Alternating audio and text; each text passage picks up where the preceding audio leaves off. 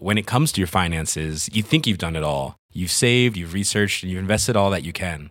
Now it's time to take those investments to the next level by using the brand behind every great investor, Yahoo Finance. As America's number one finance destination, Yahoo Finance has everything you need, whether you're a seasoned trader or just dipping your toes into the market. Join the millions of investors who trust Yahoo Finance to guide them on their financial journey. For comprehensive financial news and analysis, visit yahoofinance.com, the number one financial destination, yahoofinance.com. This is Nikole Hannah-Jones, creator of the 1619 Project from the New York Times Magazine. The project makes a case that you don't often hear in history textbooks that slavery was foundational to America.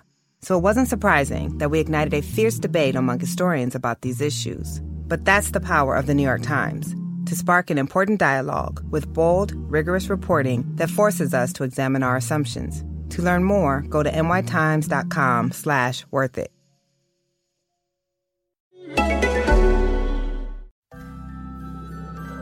Hi, I'm Imri, the host of the Wannabe podcast, the podcast that takes you from where you are now to where you want to be in 30 minutes or less. Thank you so much for tuning into last week's episode.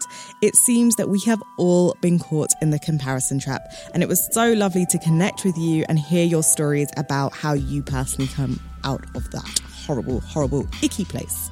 So, thank you for tuning in and leaving comments and tweeting me about it. This week, I am super pumped to bring you this episode with Ijeoma Oluo. She is an incredible writer and someone I really do admire. Ijeoma is based in Seattle and she's the author of the New York Times bestseller So You Want to Talk About Race, which is published by Seal Press. She was named one of the Root's top 100 most influential African Americans in 2017, and she's one of the most influential people in Seattle by Seattle Magazine, and one of the 50 most influential women in Seattle by by Seattle Met. Ijeoma is the winner of the 2018 Feminist Humanist Award by the American Humanist Society. If you're not familiar with her work, she focuses on race and identity, feminism, social and mental health, social justice, and the arts. Her writing has been featured in The Washington Post, NBC News, Elle Magazine, Time, The Stranger, and The Guardian. And in today's episode, we cover life with ADD and the difficulties with focusing that she has and also keeping track of like her money and everything else. We talk about her greatest achievement today, and I think you'll find it beautiful and refreshing. And we discuss how you can have thoughtful and productive conversations about race. I can't wait for you to hear this. I wanted to know if there's been a significant moment or an event in your career, particularly in writing, that you felt like, oh my God, I've made it. Has that happened for you yet?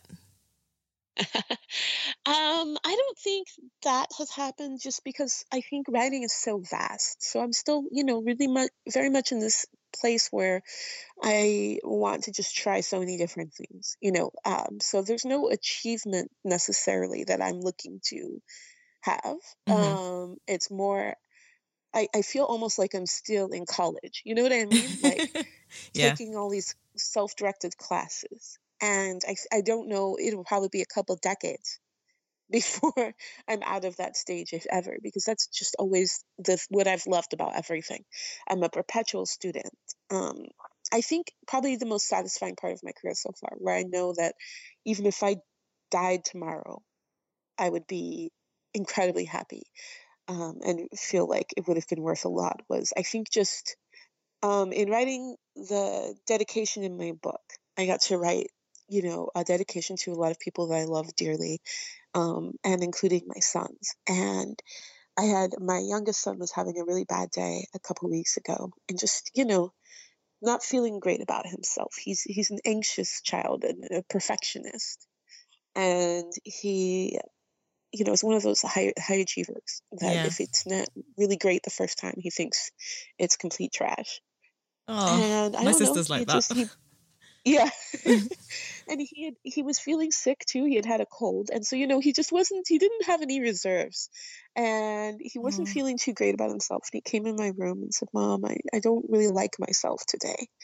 And we talked about it and he just wasn't hearing me you know as i was trying to explain to him all the great things that he uh, does and how much joy he brings people and he just didn't want to hear it mm. and I finally, and then I, you know, kind of had this idea, and I said, "Hey, go get one of my books," because I just got in a box to sign to send off to some people. And so I, he went and got it, and I said, "No, I want you to read the dedication." And you know, he got to read what I wrote about him, and I said, "No matter what happens, even after I'm long gone, even after you're long gone, anyone who picks up this book in any version is gonna read what you meant to me." And what you meant to my career and they're always going to know and like for me i think that was probably the most rewarding moment i've had of my whole career knowing that I, at least i got that down Oh, you know like nice. like forever you know and he started crying just you know and it was like this kind of relief where I, I think he could read it and, and absorb it, especially the way his little brain works a lot easier than he could hear it, you know? Yeah. And uh, you know, it was just that for me was like the most amazing, wonderful gift that I had never expected that this career could give me was the chance to put down, you know, for all eternity, for, you know, however long the written word exists, yeah. uh, how great my children are. Um, so I, I know it has very little to do with what I write about, but in, in many ways it has a lot to do because I, I think, you know, my concern for the world as a parent drives a lot of my work. So, so far that's been my winning moment. Like, and it's going to take a lot before something kind of Trumps that. eclipses that. Yeah. that is like the most beautiful moment I think I've ever had in my life. Um, I'm not really one for sentimental, but that was so that was so touching. Um, I'm like like the biggest grin was on my face as you were speaking, and it was. I mean, what more can you want out of this world beyond you know giving back to the people that you love and knowing like knowing that that is going to exist for eternity. I think that's the beauty of books is that they are always present and there and able for people to consume. And i mean that's that's beautiful. So thank you for sharing that. That was lovely. I which is i feel like very remiss in, in switching to where we're going now but um i did want to know about a challenge that you might be currently facing or have faced in your career that you've either made you want to like really quit or you know that you just found very very difficult. And could you talk about a difficult moment that that just pushed you to the edge? Um, you know, I would say for the most part, when you're writing about race, but you've existed as a black woman your whole life, um, the difficulty really isn't in the job. You know, um, either I face it in my day to day life as microaggressions in the office, or I face it with you know readers telling me they hope I die on Twitter. wow It's six of one, half a dozen of the other. You know, um, I, I'm pretty immune to a lot of that. I would say honestly, the the biggest challenge for me has been I have really bad ADD, and so do my kids. Um, and I now have a self-directed career, and um, I have to try and keep track of billing and taxes and oh wow due dates and emails. And um, I had to write a whole book, and that was that was actually that actually was what pushed me to finally get my formal diagnosis. I Oh, know this was something I had for a long time, and my son had been diagnosed, but I had always put it off because you know when you have ADD, you put things off, and so I had always put it off. And then I I realized um, as I was as my due date for the book was approaching, and I had all these scattered thoughts as I was trying to find some way to work through it, that I was not going to write it if I didn't get some help. Um, it was not going to be done. And so I think that learning how to work with my brain, because while I have ADD and it makes a lot of these things incredibly difficult, it's also the thing that helps me, you know, that helped me hyper focus and helps my creativity um, and allows my brain to kind of jump and make connections, you know, um, in, in a way that I need to and in many ways actually makes me really good at you know public speaking but also it means that you know i'm absolute crap for due dates um, and if you ever you know people know now most of the people who, who've worked with me for a while know they have to email me and then text me and then maybe call me and then email me again and then maybe i'll get back to them you know um, and that's been tough because usually you work in a company Mhm. someone handles your payroll you have a boss who's there staring at you um, telling you to get things done Mhm. and um, you know, the paperwork and the administrative stuff is usually done by someone else. And I have, I'm kind of responsible for all of it. Um, and, you know, and, and there's only so much like you can handle when you have ADD, even, no matter how good you get at things, you know. So, of course, the week my book came out, I was late on my mortgage. You know, I had the money, but you know, I there was only so many things I could keep track of. Yeah, and, I, I hear you. And that was when I couldn't until they started calling me, and then it was like three hundred dollar late charge, and you know, Oh, and you're like, oh man, but you know, like I had to, I've had to learn how to try to deal with it, mitigate it, but also embrace it where it helps me, and kind of then let some things go.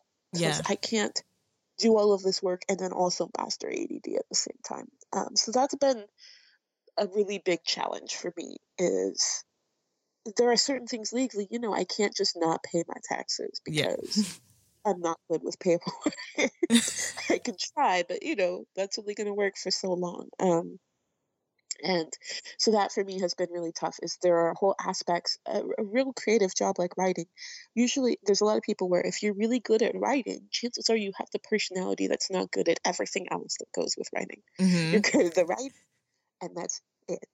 And um, so that's been tough. I wouldn't want to switch it. I wouldn't want to be good at the paperwork and bad at writing, or just mediocre at both. Um, but I don't necessarily, you know, it doesn't mean that that's going to make my bills pay themselves Yeah. or you know get me to any appointment on time or any interview on time. And so that's really been tough um, because I'm I'm I, the freedom I need to write also removes all of the structure I need to like get paid for writing and you know all those other things that you need to survive. So um, I've it, that's been a real struggle over the last couple of years trying to work my way around it. I'm not much better at it um, at all. Yeah. So I'm sure if I were to add up all of the people I haven't invoiced, it would be probably tens of thousands of dollars. oh my gosh! Um, Wow. because I, you know, I, the thought of spending 90 seconds to type out an invoice and send it seems unbearable to me.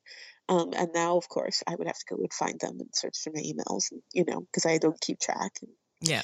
um, yeah, I hope nobody listens to this and then calls me and knows that I'm never going to bill them because I could I so even- relate to this so much. I um, had to send an invoice like last month for some freelance work I'm doing. I'm so bad at paperwork. Like, ah, just so bad. Just like as you're describing, probably. I don't think I do have like ADD though. I just, I'm just bad.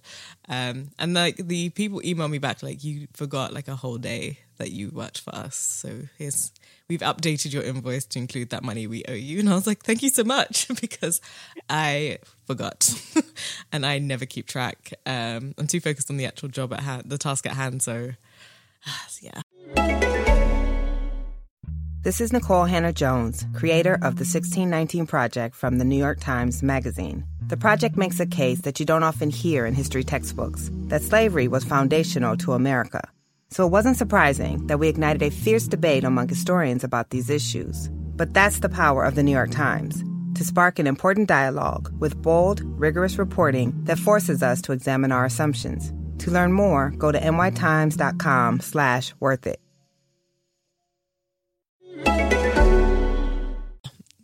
Paperwork is not fun though, but um I mean, you still put beautiful work out into the world. But yeah, definitely like go through these get some, like you need to hire someone and get them to like be your personal bailiff for sure. Like you cannot be leaving money on the table.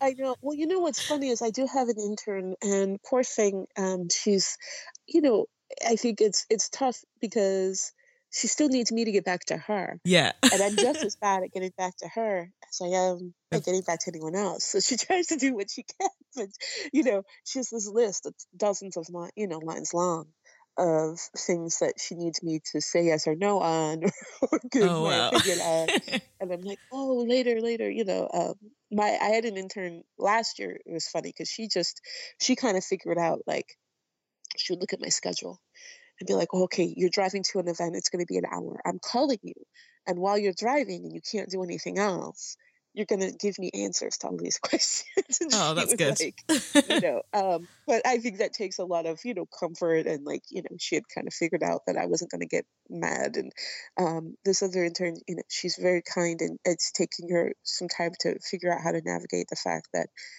I needed an intern because I'm bad at getting back at people, but I'm not actually gonna get better at getting back to her either. And so I don't make it easy for her. She she at least makes sure that I I get to events. Oh, that's good. Um, which is nice.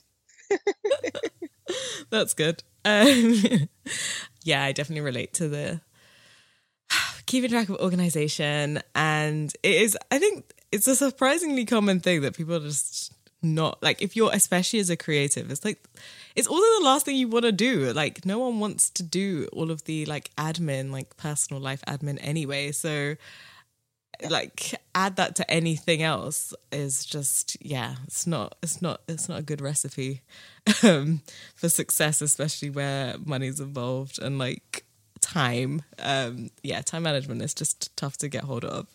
I wanted to um talk about your book because that's really why you're here. And I love it. Um, like I said, I'm, I'm about three quarters, maybe two thirds of the way through, I would say. And what I really loved about your story is that you came from this political science background, but like writing has always been a part of who you are. And it's been something that you really loved doing. When it comes to your finances, you think you've done it all. You've saved, you've researched, and you've invested all that you can. Now it's time to take those investments to the next level by using the brand behind every great investor, Yahoo Finance. As America's number one finance destination, Yahoo Finance has everything you need, whether you're a seasoned trader or just dipping your toes into the market. Join the millions of investors who trust Yahoo Finance to guide them on their financial journey. For comprehensive financial news and analysis, visit yahoofinance.com, the number one financial destination, yahoofinance.com. There's never been a faster or easier way to start your weight loss journey than with PlushCare. PlushCare accepts most insurance plans and gives you online access to board-certified physicians who can prescribe FDA-approved weight loss medications like Wegovy and Zepbound for those who qualify. Take charge of your health and speak with a board-certified physician about a weight loss plan that's right for you. Get started today at plushcare.com slash weight loss. That's plushcare.com slash weight loss plushcare.com slash weight loss. When you were younger. And I feel like political science was 100% like the right thing to do despite going through all of those years in tech because you write in a way that makes like very clear and like there were some really complex concepts that I think I knew in my head, but I was never able to articulate. I don't know if that's been the general feedback that you've been getting so far, but it is you've just literally just taken things complex things from my head and just like put it on paper and like explain like why this is the way it is and this is how it works now and especially things around privilege. And like I had to do a personal checklist of my privilege today at work with my friend. She's like what privilege do you have? And I was like well, let me start with this massive list. Um, and I think even because the story, uh, because the book is peppered with your own personal experiences as well, um, and I guess I could relate to a lot of it. Um, it's it's really helped me better have conversations about race, which I guess is really the purpose of this book, right? So yeah. I want to thank you for writing it because it's it has been essential reading. I have honestly recommended it to everyone I've encountered. Um, I've done like three interviews this week, and I'm like, so you need to read this book, and they've all like taken a, a picture of the sleeve, and it is a fantastic way to start the conversation and actually like find the words that I don't think a lot of people have. And I know that you've mentioned in past interviews that, you know, this is not the book, this is not what you wanted to write, but was a book something that you wanted to do? I hadn't even thought about it, um, honestly, at all. Um, I think that I was writing, I was writing, and I was writing, and it was mostly out of need, right? It was things would happen, and I felt like I needed to say something, and people were indicating they needed to hear it. Mm-hmm. Um, and so when my agent approached me, I, a book had I had never considered it at all. Oh wow! and also, you know, with my with my ADD and knowing how my brain worked, writing something really long. I mean, it honestly just it it didn't even it wasn't oh I you know would have said no or I was thinking I would hate that. I had it just had never crossed my mind as an option um, at all. I wasn't even thinking about it. So when my agent, prospective agent, you know, Yeah. she she came to me and said that she had been reading my work for a while and asked, you know, have you ever considered writing a book? I honestly said no, um, because I hadn't, and you know, I was very skeptical at first, and it didn't sound fun. I didn't know how my brain worked. I knew I was starting to figure out why essays worked as well for me as they did Mhm. um, and you know the quick turnaround um, if you have ADD you know you can be very focused Mhm. on something that interests you for a short period of time and so writing online on current political issues um, is really it suits it's really really well suited to that you know i can i can turn out it's rare that an essay takes me longer than an hour to write Oh wow. um, and it's partially because with my ADD, I'm constantly searching for new information of what's happening all of the time. But then while it's hot, I have to write it down. If you call me and say, um, Will you write an essay for me? Um, it'll be due in three weeks. You're never going to get that essay from me. It's oh never happening. wow. Um, but if you, a lot of times, some editors who have learned from watching me, they'll watch my Twitter feed and they'll email right away and say, Hey, we noticed you're talking about this. Can you write an essay now? And they know I'll turn that essay in within the hour. But if they say, Hey, come up with some ideas and pitch me, never, never going to happen. It's just never so yeah, I, I didn't have any, you know, I, I have, I've, I have stories in my head. I always have you know, Mhm. I, I think as the brain of a writer, I have stories in my head that I always knew were very long stories. Uh, But the thought of actually writing them, the thought that I would ever write a book was was beyond me. That is so interesting because I always thought most writers' like goals would be to write a book in life. So it's quite interesting that you that was not like something that had even crossed your mind. I mean, if you got if it did cross your mind, would this have been the book you would have written had you not been asked? No, no, and it, it, was not at all what came to mind when she said, "Have you considered it?" And I said, "No." And then she was like, "Well, I think you should." And then like she was like, "What about you know writing about talking about race?" And I was like, "Nah, no." no thanks. It doesn't sound fun. Uh, yeah, it, I would have. I mean, I'm incredibly grateful she did. You know, now that it's over, I'm proud of the book, and I do think it fills a niche. You know, and I think I was able to find a space. Um, I'm I'm obsessed with contributing something of use Mhm. in my writing all of the time, um, no matter what form. And s there's a lot that has been said about race, and there's a lot that could be said about race.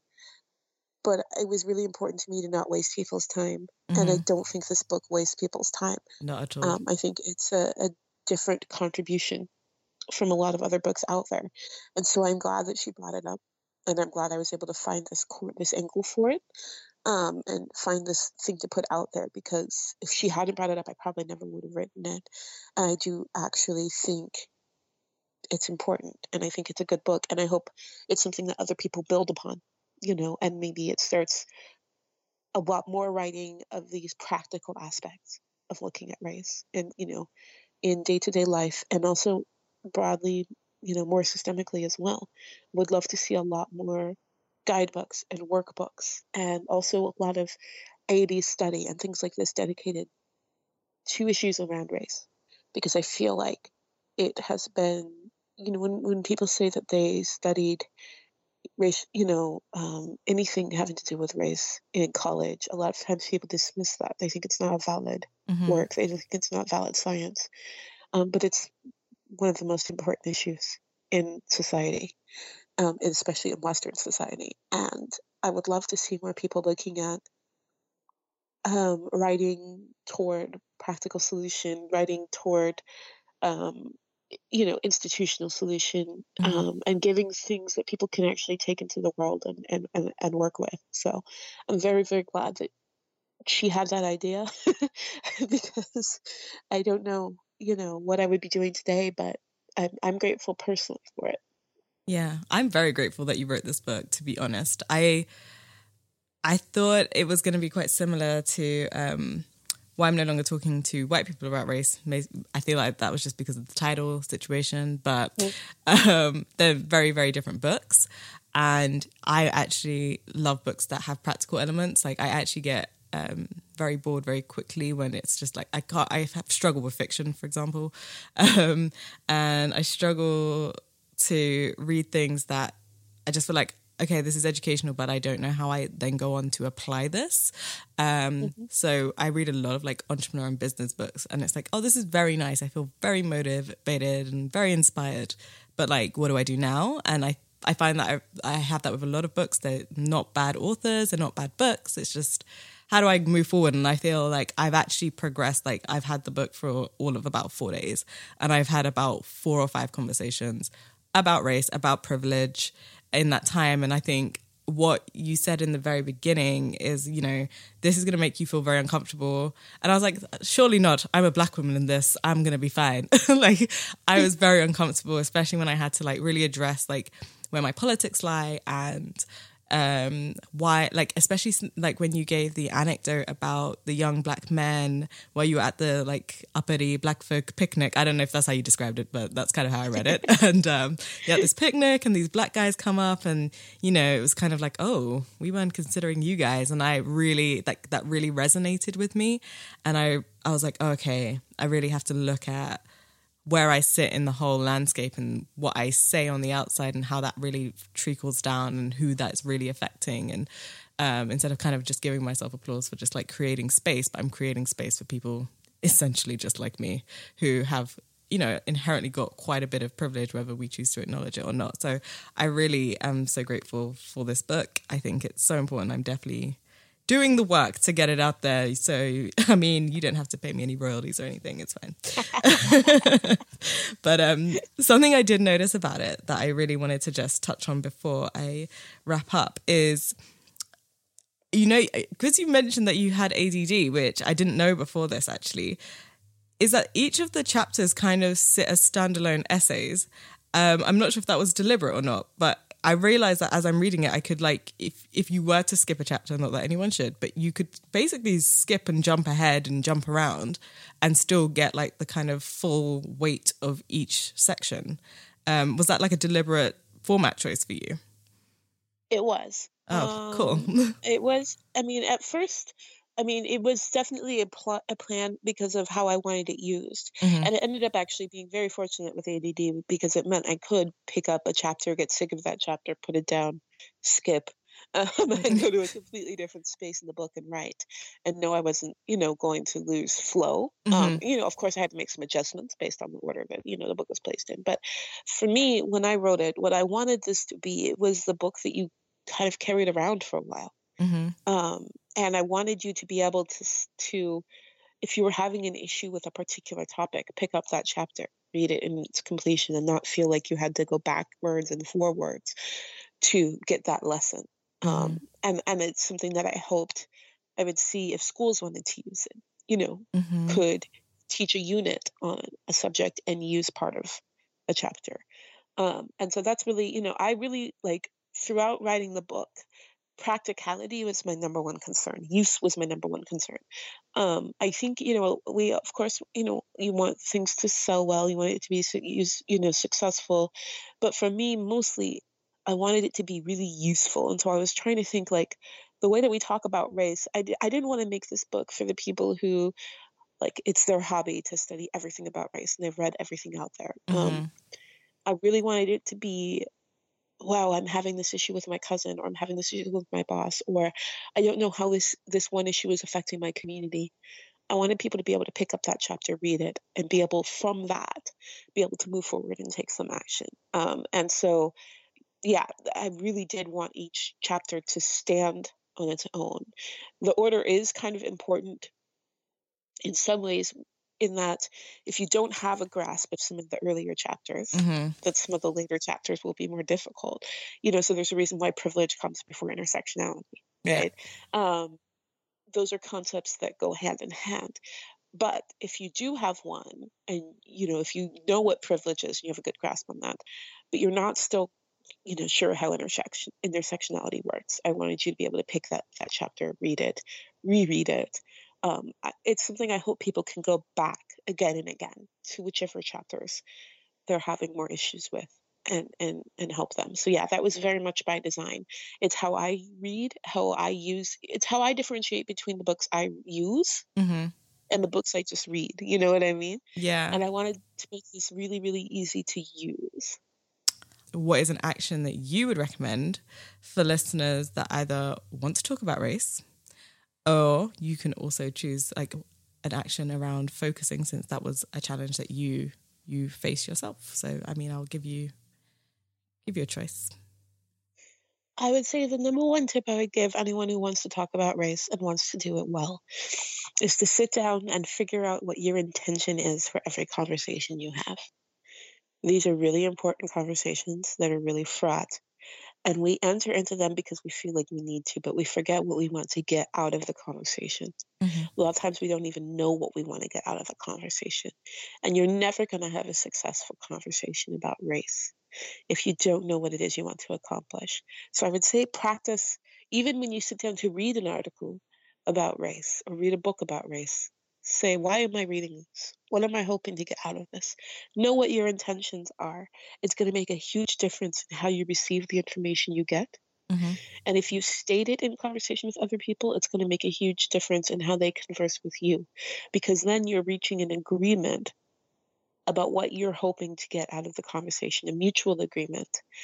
Um, and it's going to increase your chances of success and increase your chances of finding actionable items in that conversation or in your study. And so I would say definitely take it back to those roots of why am I doing this? And for an issue as important of race, Mm-hmm. um, we can't afford to enter these things in just willy nilly.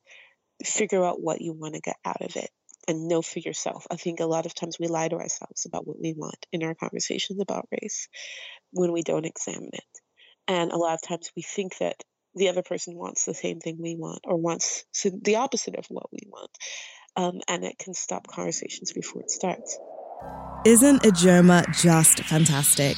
You can get a copy of So You Want to Talk About Race on Amazon. I highly recommend it.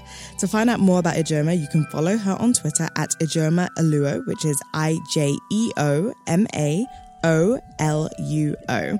And you can visit her website, ijeomaoluo.com, same spelling. On Wednesday, we talk about Ijeoma's love of politics and how she landed in tech. Her worst advice is so good, you'll definitely want to make it to the end to hear it. This podcast is created by the Shoutout Network. To find out more about membership, visit shoutoutnetwork.co.uk. And has this podcast made you take notes, scribble down something really crazy in the spare of the moment, or even just made you think? Then let me know about it by leaving a review on iTunes via your Mac computer or the Apple Podcast app on your iPhone. Follow us at Wannabe Podcast on Twitter and Instagram to get the latest updates and just to interact and say hello. And to get extended show notes listing the tools and resources we mentioned in this episode, visit wannabepodcast.com. All show notes will be updated on Wednesday. I can't wait to catch up with you on Wednesday. Bye.